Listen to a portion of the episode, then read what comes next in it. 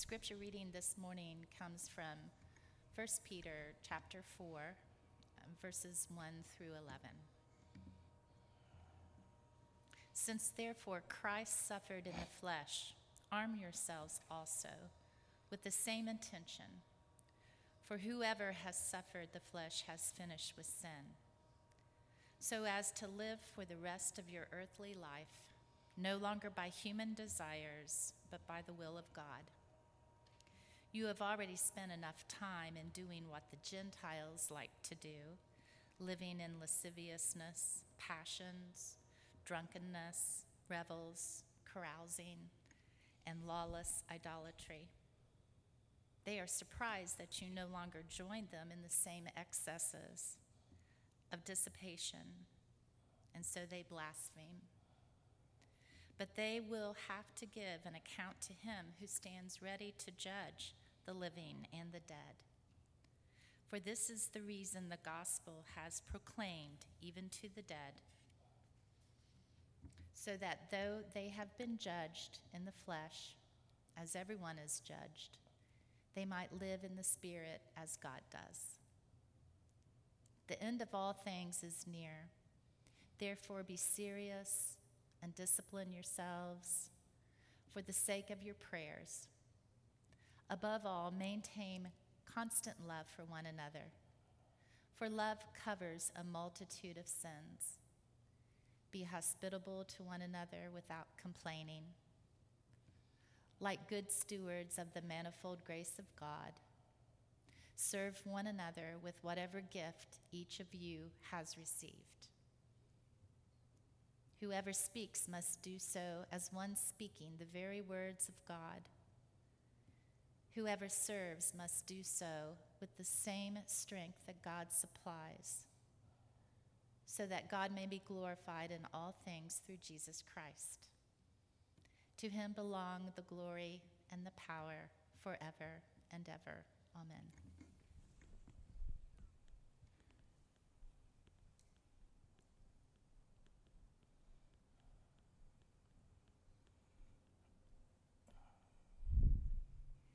We're coming to the end of our study in First, First Peter. And, and I pray that we've all read First Peter. It only has five chapters. I pray that we've all read the, the book. We understand what Peter was saying to the people Peter was writing to. And we know the condition of the Christians to whom the epistle was sent. These are Christians, people who believe in the Lord Jesus Christ, who, because of their faith, we're in exile, we're suffering, we're being persecuted. And today, Peter is reminding us as Christians of things that we should avoid and things that we should include, that indeed Christian journey. Peter, Peter is reminding us that indeed Christ suffered for us. Peter is reminding us that Jesus will come again, reminding those first century Christians. And at times, all we need to do from, from now, I mean from two thousand years ago to now, is just to prepare. Prepare for the second coming of Christ. You know, his first arrival, his first arrival, there was preparation. Because if you read the scripture, the Old Testament prophets spoke about the coming of the Messiah. So in the first arrival, God prepared God's people for the advent of Christ. And in the second arrival, we celebrate Christmas every year, which is the first advent, and we prepare ourselves for the second advent. The year was nineteen seventy-six. Indiana University's basketball team was undefeated throughout the regular season, and they captured the N C double A national championship. And those of us in the Midwest in nineteen seventy-six may have celebrated with them. because that's an achievement, an achievement that most colleges or universities will never reach to. Coach Bobby Knight led them to that championship. And it was shortly afterward, Coach Knight was interviewed on the television show sixty minutes.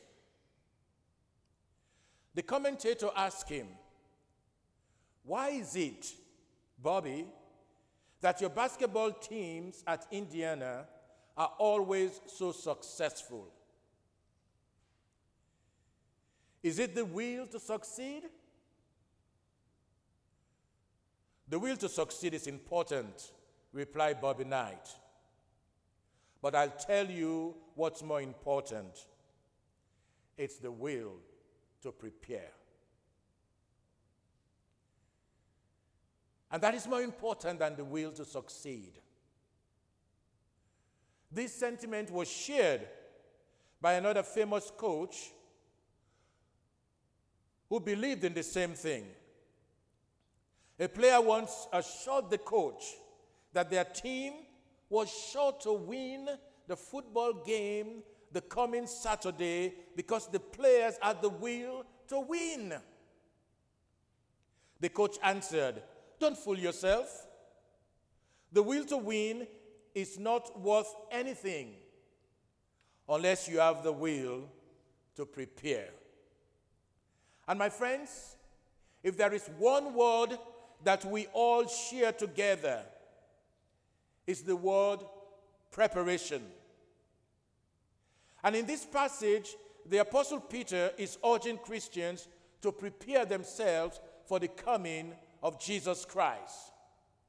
Peter says in the beginning of chapter four, "Since therefore Christ suffered in the flesh, arm yourselves also with the same intention, so as to live for the rest of your earthly life, no longer by human desires, but by the will of God."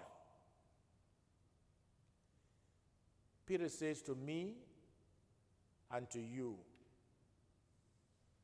take care of yourself. Indeed, as honest people, we know that one word that would describe you and your neighbors as we make our way through each day is the word preparation. Every week the praise team prepare. Every week the chancel choir prepares. The organist prepares. The musicians prepares. The teachers that lead us in Sunday school prepare. We as the people of God need to prepare ourselves for the great event, the arrival of Jesus Christ. We can see a practical example of the importance of preparation in the success of legendary Boston Sox baseball star Ted Williams. I was reading a story some time ago about Ted Williams, and in the view of many, Williams was the greatest hitter of all time. And Williams was always prepared. In an article about Ted Williams some years ago, he was reported as saying, "Perfect pitch." Only one perfect pitch? Among the twenty to fifty pitches per game that a batter is likely to see, Williams said that because he had no idea when that one perfect pitch would appear, he knew it was crucial to be both prepared and patient. He waited for that one perfect pitch, and when it came, he was prepared. And my friends, that's who we are. It is not difficult to see that preparation is one of the keys to a successful life in most, in most fields of work. Many of our young people will be quite successful someday in their chosen profession. And why? They worked hard in school and went out prepared. I mean, the kids that have been visited this weekend by their parents, they prepared themselves to enter college. Preparation is important. The Apostle Peter in this passage is urging Christians to prepare themselves as good stewards of God and of God's grace. Because like it or not, Jesus is coming again. I mean, whether we like it or not, Jesus is coming again. And so in the first place, in verse seven, Peter gives us a caution. Peter says, "The end of all things is near. Therefore, be serious and discipline yourselves for the sake of your prayers." Do you believe that the end of all things is near? I mean, it was two thousand years ago, a little over two thousand years ago, that Jesus said he's coming again. And do you believe that Jesus is coming again? And so Peter is saying to me and you, Christians, you need to prepare yourselves. He gives us that caution to be serious and to discipline ourselves for the sake of your prayers. We know the effect of prayer. We know what prayer means to us. And at times we go to God praying for God to guide us, for God to direct us. And Peter says, don't forget those eight. He says, above all, maintain constant love for one another, for love covers a multitude of sins. Is that not true? Maintain perfect love for one another. Because if you love people, just like God loves us, our sins are covered, taken care of. Now, if you don't love somebody, you want to expose them all the time. Is that not the, not, not, not, not the human tendency? When you don't love somebody, you want to talk about the negatives of, of them. How many people you love and you continue to badmouth them? Most times when you love people, you don't badmouth them, not so? I mean, I want to see some reaction. Most times when you love people, you say good things about them, amen? And that's what Peter is saying. We should love one another perfectly. Maintain constant love for one another, for love covers a multitude of sins. God so loved the world that he gave his only begotten Son. It was while we were yet sinners that Jesus died for us, because God loves us. And God wants us to love our fellow human being the same way. It is the caution and the challenge. Then in verse nine, he, he gives us the Christian way. He says, be hospitable to one another without complaining. Be hospitable, hospitable to one another without complaining. In other words, take care of one another. Be a servant to one another without complaining. How many of us grumble when we're trying to be hospitable? See, this morning the, the kids were, were speaking with joy. When somebody's coming to the house, they were ready to be hospitable, even though mom is doing most of the work. And they were doing it without complaining. And Peter says, that's the Christian way. You just do it. You just do it. I've served other churches where it will take you some time, but you tell people to be hospitable. And one thing I, I've told my congregation is, I don't want you to ask people if they need you thing. If God put it in your heart, you do it. Amen? Because the Christian tendency is to say, do you need X, Y, and Z? Oh, no, I'm fine. And most times they're not fine. So just do it. I've got into trouble a few times. I can give you stories about that, but we don't have time. But I can, I can share one. Because I just went to this church in Newark, Ohio, and I was visiting my members, and I went to this old lady's house, and I saw the prescription, two prescriptions, on a table. So I said, "Are you not going to get your medication?" She said, "Oh no, I have to wait for my check." And then I said, "But we can go get it now." She said, "No, I'm not doing it." Long story short, we did it. She reluctantly went with me to do it. Number one, she didn't even want to ride with me. She said, "What would people say if they see me riding with the pastor?" Oh, behave yourself. Let's just go for your medication. So the deal was, "I'll go with you if you allow me to pay it back." I said, "Okay, you can pay one dollar. Because I don't know how much she was getting, but you can pay me one dollar. Plus, you can bake me a good apple pie."